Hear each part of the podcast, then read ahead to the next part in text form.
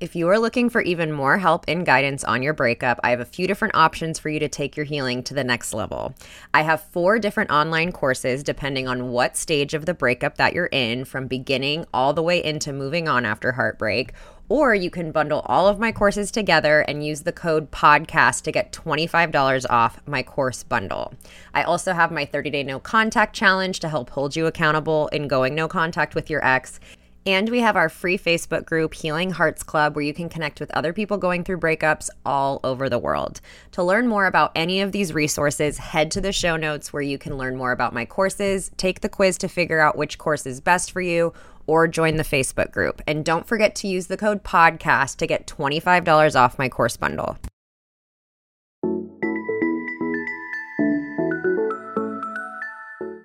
Welcome to the Heal Your Heartbreak podcast with your host, Breakup Bestie, aka me, Kendra. Breakups are hard, but you don't have to do it alone. Each week, I will be taking you through a different topic as it relates to breaking up, healing from heartbreak, growing in your single life, dating, and getting back into happier and healthier relationships. The goal of this show is to provide support, hope, tips, and to remind you that above all, this too shall pass.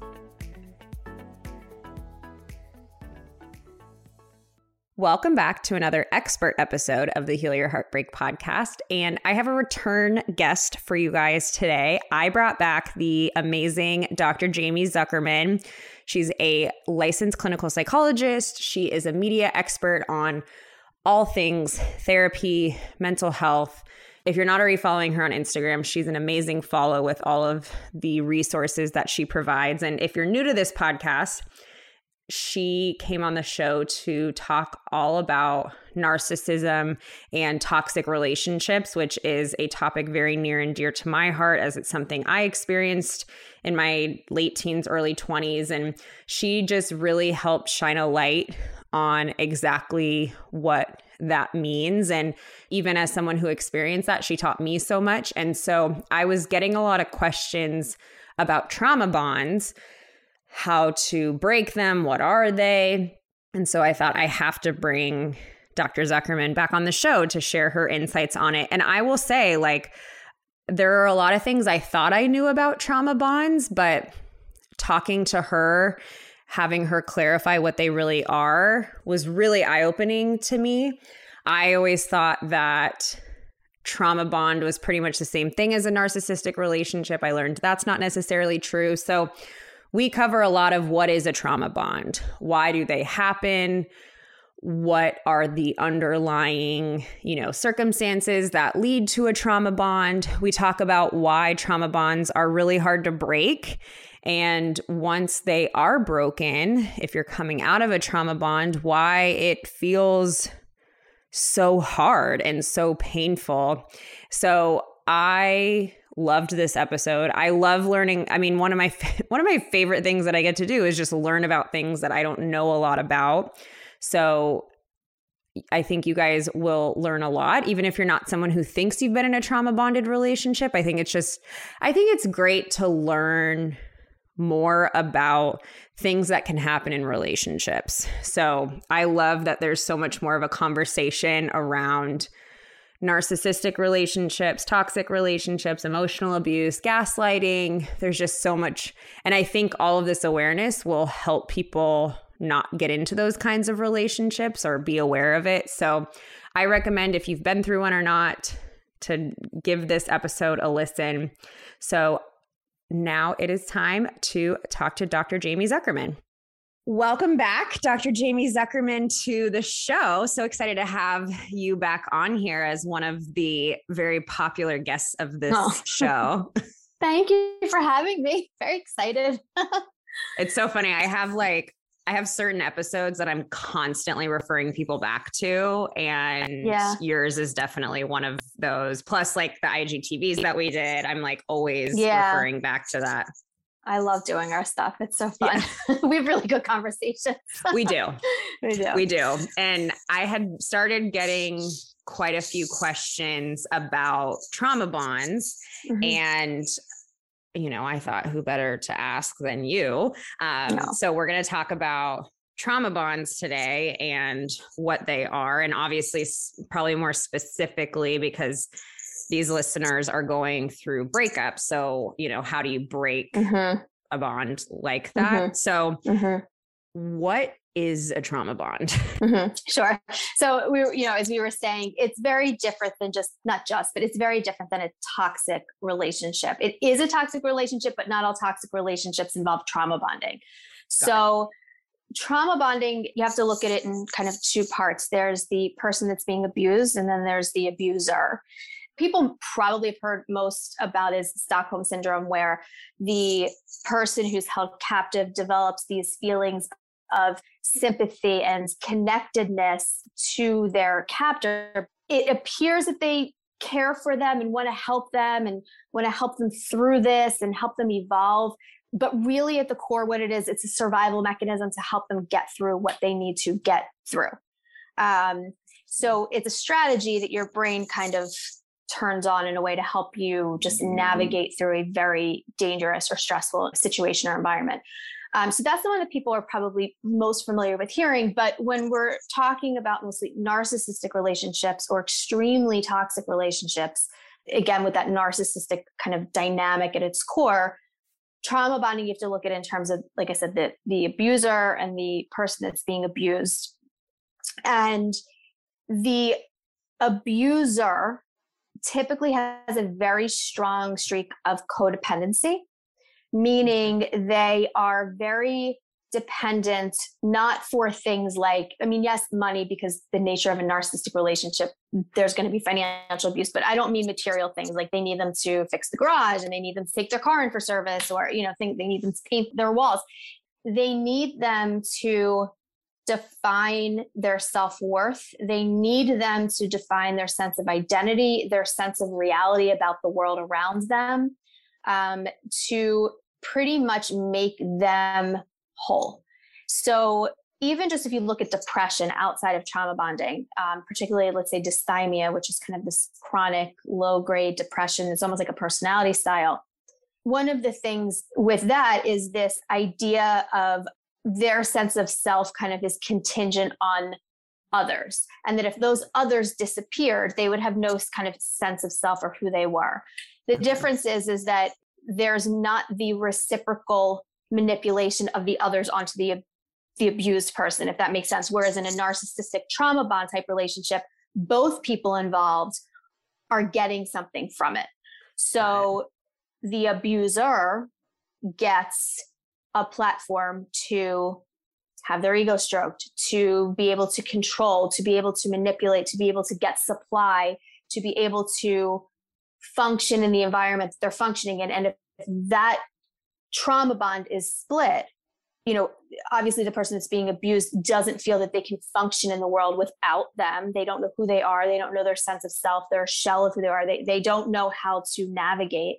And the abuser loses that constant source of supply that makes them feel important and powerful. So it's a very kind of layered complicated very toxic very difficult dynamic to break and like you mentioned, Stockholm syndrome. So mm-hmm. in trauma bonds, is it a trauma that has been that happened in the relationship, or can this be something where like they had trauma from their parents prior, or their childhood? Yeah, prior. Okay. They're they're kind yeah, absolutely prior. By definition, prior, what they bring to the table, they're kind of okay. their dynamics fit. So most of the time in trauma bonds, let's say, let's say for um, somebody they were always told their needs didn't matter growing up. They weren't allowed to have opinions. They weren't allowed so they're going to essentially seek that in a trauma bond situation what you'll find is they will essentially seek that same pattern out in the partner not necessarily consciously but it's something that they're familiar with. It allows them to not have to change change is uncomfortable for all of us even if it's for the better. We've talked about that at length but they're going to seek out things that are familiar for them to allow them to continue that pattern because it's giving them what what they need. It's giving them familiarity. It's putting them in a position that they feel not that they're thinking this but they're they're an expert at being second in a sense. Got it. And do is it something where the abuser and the abused have both experience different kinds of trauma and then they bond based on that. So it's Yeah, not just one yeah. person. No, it's both. It's Okay. both. Well, I mean, because typically when you have somebody that's in a codependent trauma bonded situation like that, their awareness of their toxic behaviors is is pretty minimal until they get into the not the narcissist, but the other person until they get into therapy and they notice their patterns. So if you look at somebody who would gravitate towards a narcissist, you know, their upbringing and the patterns they're repeating are a result of a family dynamic where they became a people pleaser for whatever the reason was. And the narcissist, obviously, for their reasons, you know, either they were the golden child, there were no consequences, or they were berated, or they, you know, nothing was ever good enough. So they compensated. They find somebody else that they then can kind of control and make them not feel good enough to kind of project their stuff onto somebody who's willing to accept it because accepting that allows that person to continue their pattern hence the bond trauma bond Got it. So can an like I'm just thinking of an example of that. Mhm. So well, I'll use myself. Why not? yeah sure Um, I had a dad that was pretty absent in my life growing up with Mhm. work. And so I didn't feel like I had that attachment. And so I went after older, toxic men. So is that an example of yes but it's more than it's more than that because you're Okay. searching for something that you needed to make yourself perceive yourself as whole even though it wasn't doing that Got so you were probably i mean i don't want to speak for you but seeking so if you felt that that you know your dad was absent from your life and you weren't getting what you wanted from a father figure you then would seek somebody out that was maybe in the beginning like overly attentive Yes. overly giving you that stuff that you crave so okay. Yeah, that definitely makes sense. it's kind of like a puzzle piece like puzzle Yes. pieces fitting together Got it. And like, I'm just thinking if, you know, someone who could I like could see that maybe subconsciously in me, they could first like fulfill that role for me and then maybe take advantage of it. Exactly. Exactly. Because then by them taking advantage of it, let's say they grew up in a house where they felt completely powerless and they just felt belittled. So they go on this narcissistic journey for the rest of life trying to kind of compensate for that. They're going to want to be with somebody that they can put that kind of shame and ickiness that they feel onto somebody else and put themselves in a position of power and berate the other person, make them feel weak, make them feel small. Totally makes it's it's basically like two unresolved Correct. wounds coming together to try to It's a- solve each other's problems. Trauma bonds. Exactly. Totally. Yes. okay. correct. Yep. Yep. So I think the word trauma Yours sounds way yours sounds way more um I like the wound. Th- That's that makes more sense from a terminology standpoint. Like two wounds trying to bandage each other, Yeah. each Yeah, other yeah, up, yeah. but it Yep, turns into like yep. an infected mess. That's right. That's, Um, Yeah. yeah. that's my very that's uneducated, really crude good. way. Yeah. No, let me tell you, I'm uh, let me tell you, that's going to make a hell of a lot more sense to people than the way I described it.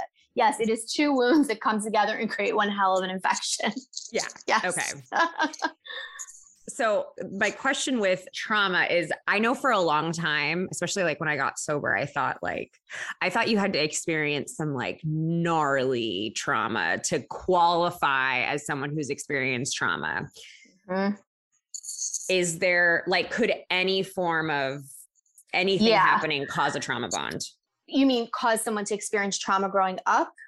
Yes. Okay, I just spoke about this. There's PTSD, and then there's something called Okay. complex PTSD. Complex PTSD or CPTSD is not a DSM diagnosis. However, it is something that's gaining a lot of momentum because the diagnosis of PTSD really doesn't work for it. So, PTSD is what everybody assumes a singular traumatic event that either happens to you, you witness it, it happens to a close family member, so you feel like you're kind of living through it could be a natural disaster it could be a car accident it could be an illness um, could be someone dying. And you have lived up until that point a relatively let's no one's help but like you you've had no traumatic instances abuse anything like that leading up to that event. That singular event to develop ptsd means that singular event was not effectively processed cognitively, neurologically in your brain. So it kind of sits outside like this big mountain on the outside of your head. And after like a normal adjustment period, then it starts to interfere with your functioning, flashbacks, feeling kind of hyper vigilant, things like that. But it's a singular event. You can trace it back to that. You know exactly what it was. You know when it happens. You know the source. With trauma bonds, it's not to say that somebody didn't have a singular event, but what you typically see more so with trauma bonding is more of a relational pattern type trauma. So it's more of these tiny, and when I say tiny, I don't mean like that's the wrong word. I don't want to minimize it. A chronic, almost appears to be the norm, abusive, neglectful, manipulative, emotionally neglectful, sexually, whatever, whatever type of abuse over your upbringing. So you have these events constantly that lead up to that. Okay. And so a trauma bond can come out of either of those things if two people come together yes. seeking out what they need from that trauma to each other yes okay what are some indications that a relationship is a trauma bonded relationship mm-hmm.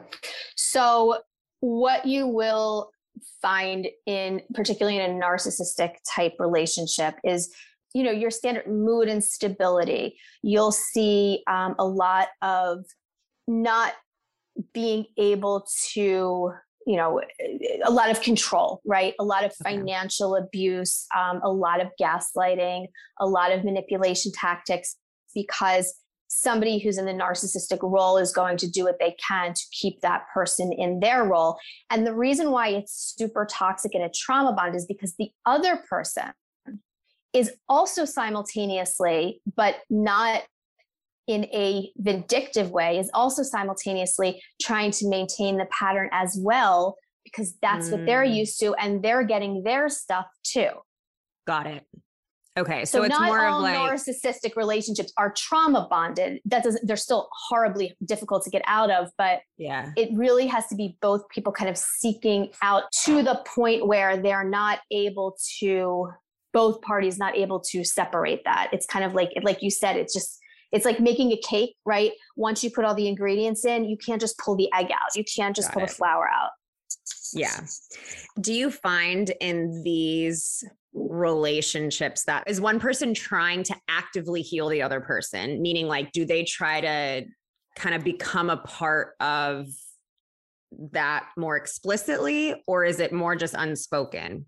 They would be, but they'd be actively trying to not do it, not continue to do it because that's where they feel most comfortable. It's like saying, like a narcissist, like, I have the awareness now that I'm harming her and this isn't healthy and I would like to stop because I care about her. That's never going to happen. Right. Got it. And yeah. somebody who's connected in a trauma bond who's like very codependent does not believe that they can function without the other person. Like I'm sure for you at some point you knew you were much better without your partner. You knew yeah. that you yeah, needed to snap. get out. I snapped out of it. Yeah. Yes. Yes. Yeah. Whereas when you're in a trauma bonding relationship, your needs are being met. Wild. Even if yes. it is totally abusive. unhealthy. Yes. Whoa. Okay. Yeah. That's a That's really good it's, distinction. It's, it's very difficult. This show is sponsored by BetterHelp. What would you do if you had unlimited time and energy? As you're navigating your breakup, I know your energy can feel low and it can feel really difficult to complete everything you need to in a day. When you're emotionally exhausted, it's especially important to be really clear on what your priorities are and where your energy should be invested. Therapy has helped me in the past figuring out where I should be putting my energy, whether that's career, friendships, relationships, events, which in turn has helped lower my anxiety because I don't always have to feel stretched thin or behind. Therapy can help you find what matters to you so you can do more of it. If you're thinking of starting therapy, give BetterHelp a try. It's entirely online, designed to be convenient, flexible, and suited to your schedule.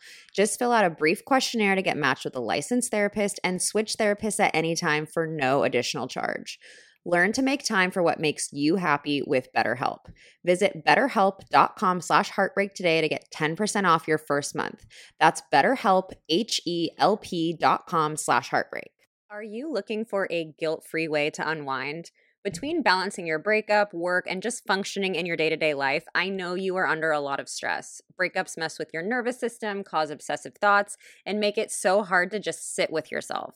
This is why it's so important to have rituals that allow you to treat yourself in a healthy way. And this is why I love Recess Mood, a sparkling water infused with functional ingredients like stress balancing adaptogens and mood lifting magnesium.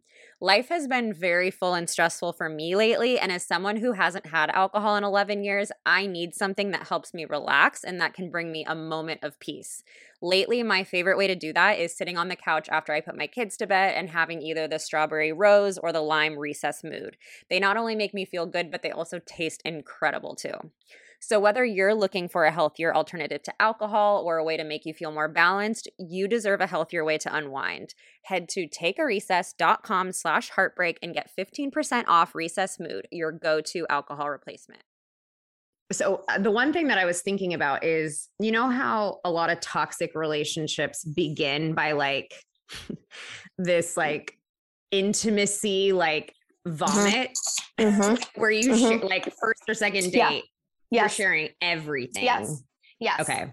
So, in a narcissistic trauma bonded relationship, that love bombing phase is essential because okay. without that, the abused partner doesn't have that intermittent reinforcement. There's that thing they're constantly trying to get that attention, that love.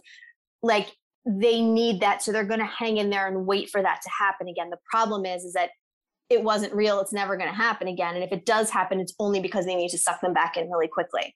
So. That has to happen in order to set up that inconsistent reinforcement that keeps it's like an addiction schedule, right? Like when we talk about you know just pure behaviorism, intermittent reinforcement, you never know what you're going to get. So your nervous system is constantly just on, right? You're in yeah. chronic fight or flight mode.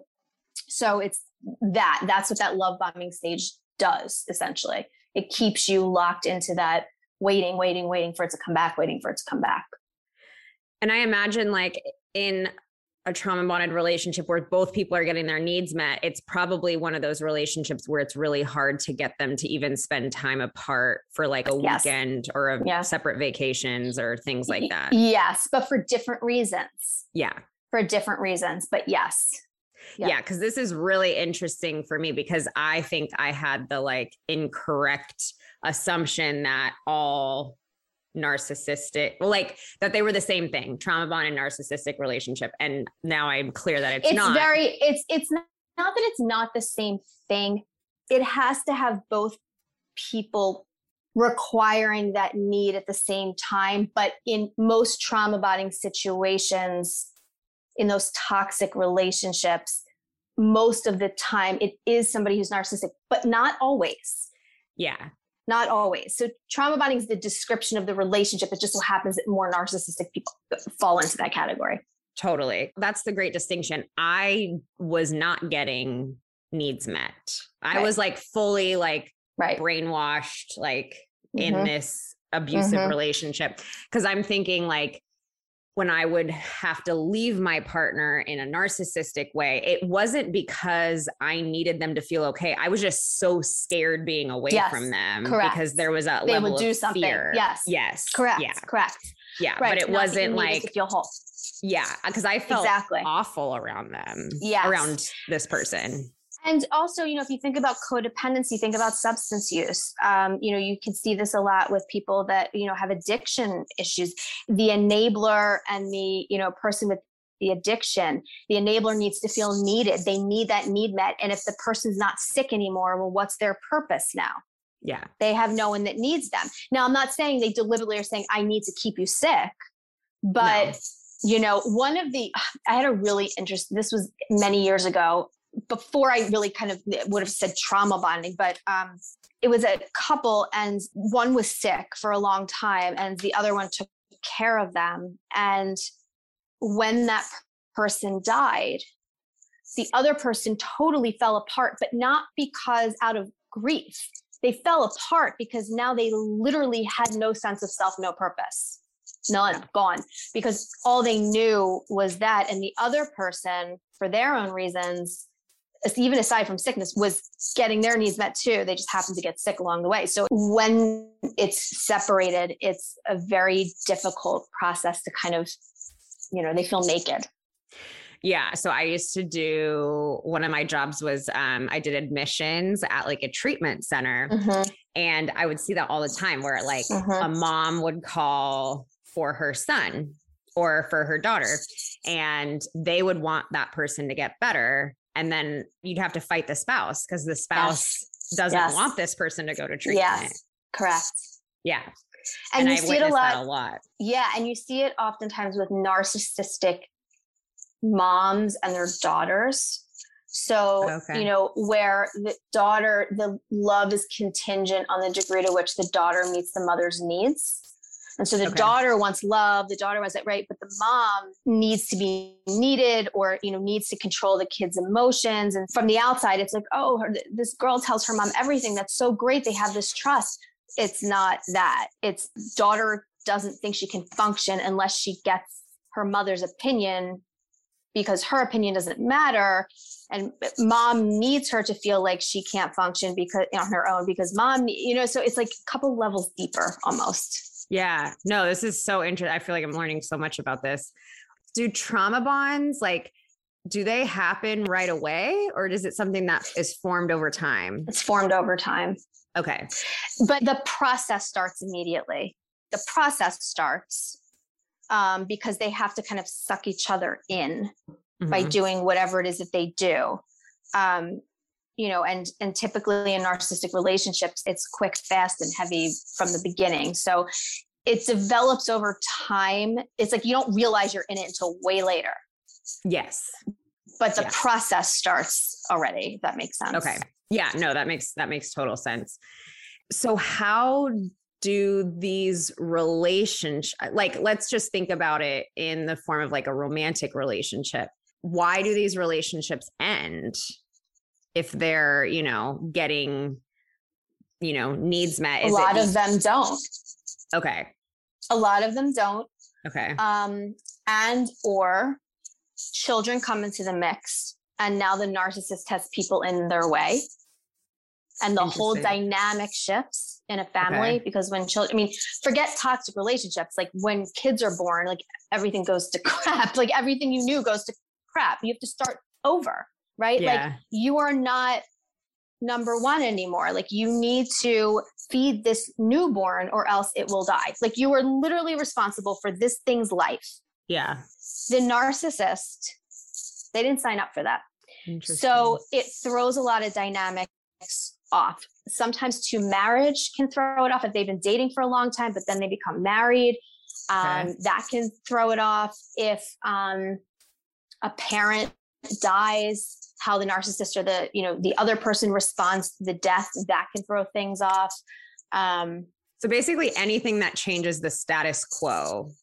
Anything that throws a wrench in the dynamic in the status quo of the dynamic. Like when i work with people to change patterns in a toxic dynamic yeah. that have the awareness i tell them we're going to change our behaviors. We can't change anyone else's but you're going to change the behavior and you're going to watch the entire system shift they're not going to know why. They're not going to know what. They're just going to feel off because you're throwing them off balance. And everyone in the system is going to do whatever they can to push you back to your original starting point. So if you start setting boundaries with someone, you're going to hear things like, I don't like what therapy is doing to you. you're rude. I don't know what's wrong with you lately, you know, or you, you sound crazy or, you know, things, you're overreacting because to a people pleaser, that would immediately push them right back. They don't want mm-hmm. conflict. They don't want to be called that. So when you're in therapy, one of the things that I do is I help people not shift back this way. In a trauma bonding situation, nobody is aware making the effort to purposely make a shift. They're not in control of the shift. No one's driving that shift. It's like something yeah. was thrown in and everything's thrown off balance and everybody's in chaos. Whereas in a toxic relationship where someone's actively trying to throw people off balance, they're in control of that. There's Got no it. one driving the ship in the other situation. Everyone's just off balance, which makes everything wor- a lot of times worse. Interesting. Does it ever happen? Like, I'm thinking back to, I don't know if it was our podcast or the IGTV, but we're mm-hmm. talking mm-hmm. about like in narcissism, there's that whole thing like their supply. Yeah, their supply. Does, mm-hmm. does for one person, the supply of the other person ever run out where they're like, you're not doing it for me anymore and they need to find someone new? Oh, sure. Yeah, absolutely. Okay. I mean, in, with a narcissist, but it depends on what's not being met and it depends on what the other person does to shift gears because if your ex let's say said i'm not getting what i want anymore mm-hmm. and wanted to leave you know towards the end of your relationship you may have been more inclined to say bye yeah yeah. right like it would have been a relief for you whereas in a trauma bonding situation that person's going to say what did i do wrong how did I mess this up? And what can I do to make this better? What can I do to make them happy? What can I do to make them stay? How did I screw this up?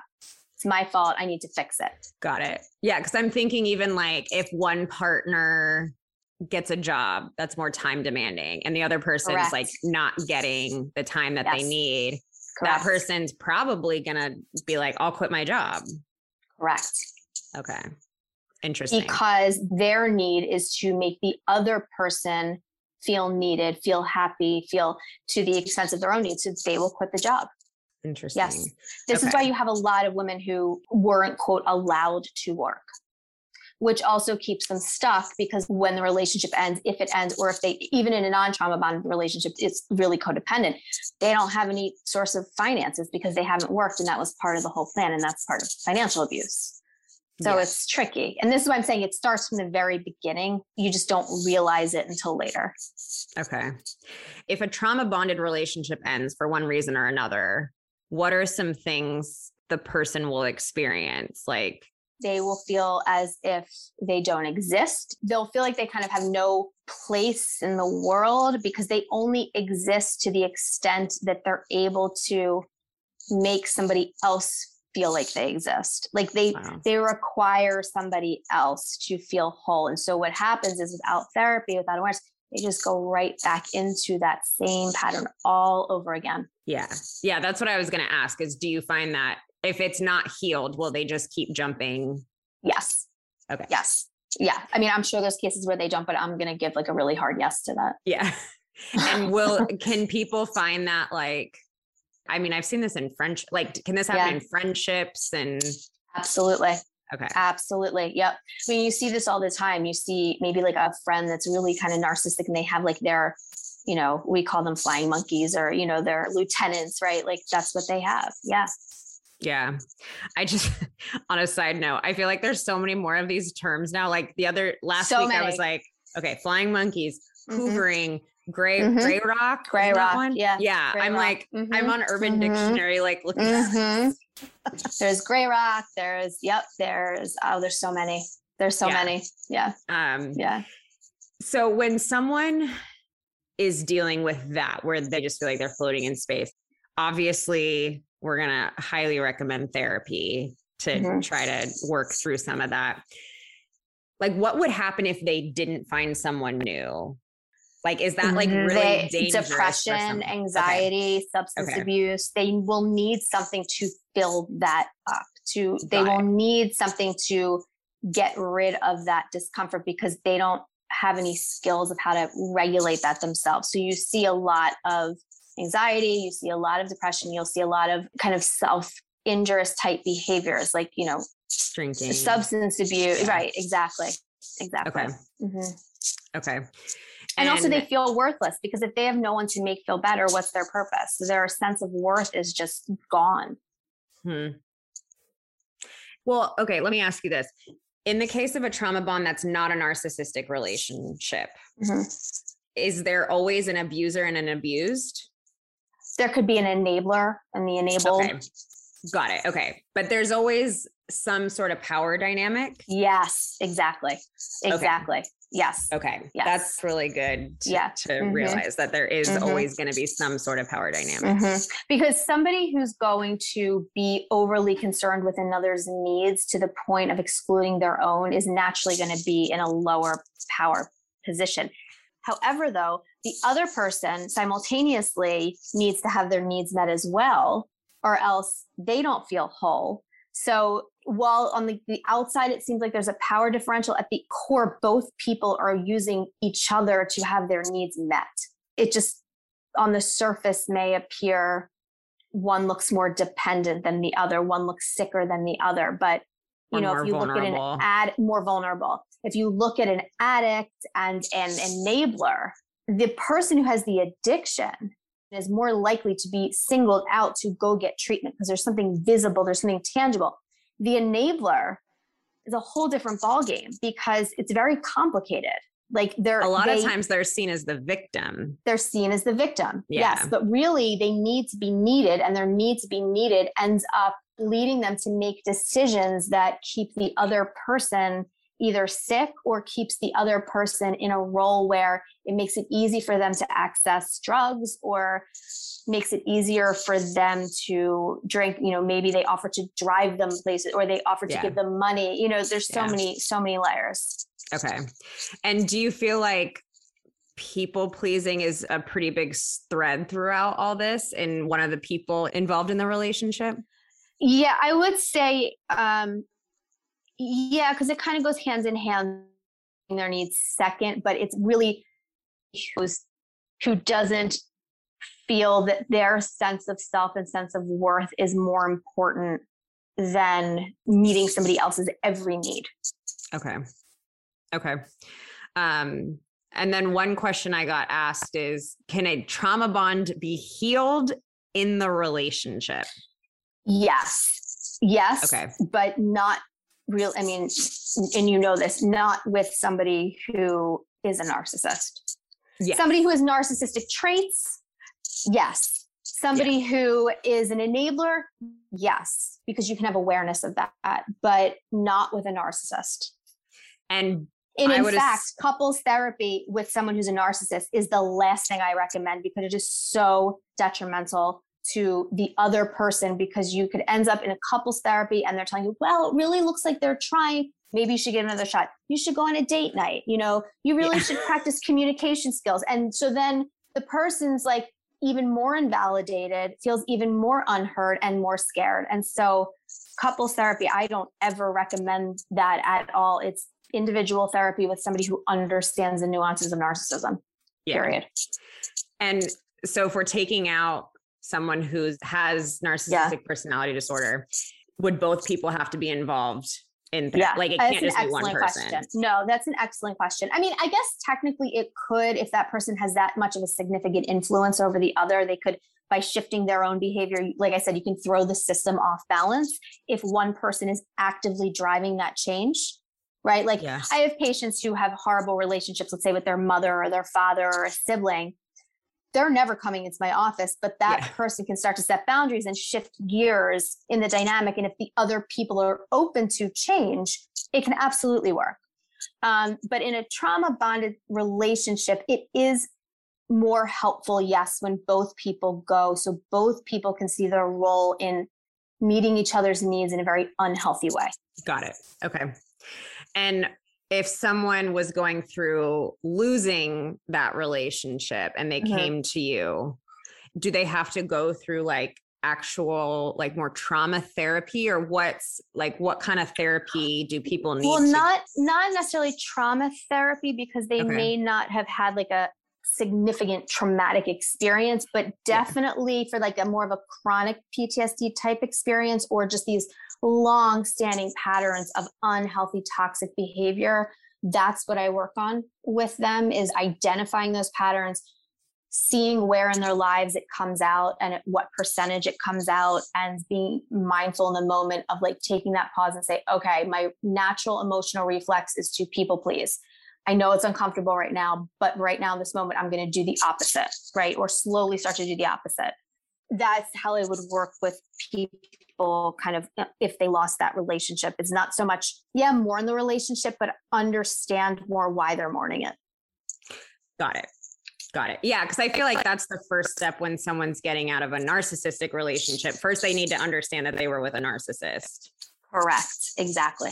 Exactly. Okay. exactly. And because think about it if if the person knows that they played an active role in that relationship in a way it gives them a sense of control that like okay well if i played an active role in this and i have awareness of it now i can change it and pick healthier. Yes. Totally. Yeah I or just be some, healthier. Yeah. Yeah. And when someone is coming out of a relationship like that would you typically recommend that they don't get into a new relationship right away? Yes. Yeah and I have to be very careful with that because yeah. somebody getting out of a relationship who is very unfamiliar and very um, I don't want to say ill equipped because that's not the right word, but their coping strategies to be alone have to be polished. Have, they have to be cleaned off, right? Yeah. They're there, but they have to be dusted off. So I caution people with that, but it's very difficult for people to not have somebody to help them define who they are, to make them feel loved, even if it's not love, to make them feel like they matter because they're meeting their needs. Or, and some people too will feel very selfish for meeting their own needs. Now they have no one to do that with. So now they only have themselves to focus on. And they're yeah. very uncomfortable meeting their own needs. They don't even know what they need that's why substance abuse happens you know depression and anxiety but it's a very difficult thing for me to consider right? Like immediate danger or you know they're going to harm themselves. Aside from that i guide people but i would never flat out say do not do this but i strongly recommend that you take this time to be uncomfortable so that you can do better work in therapy. Yeah. Yeah. No i, I completely agree. Um, but it's um, hard. yeah. Yeah.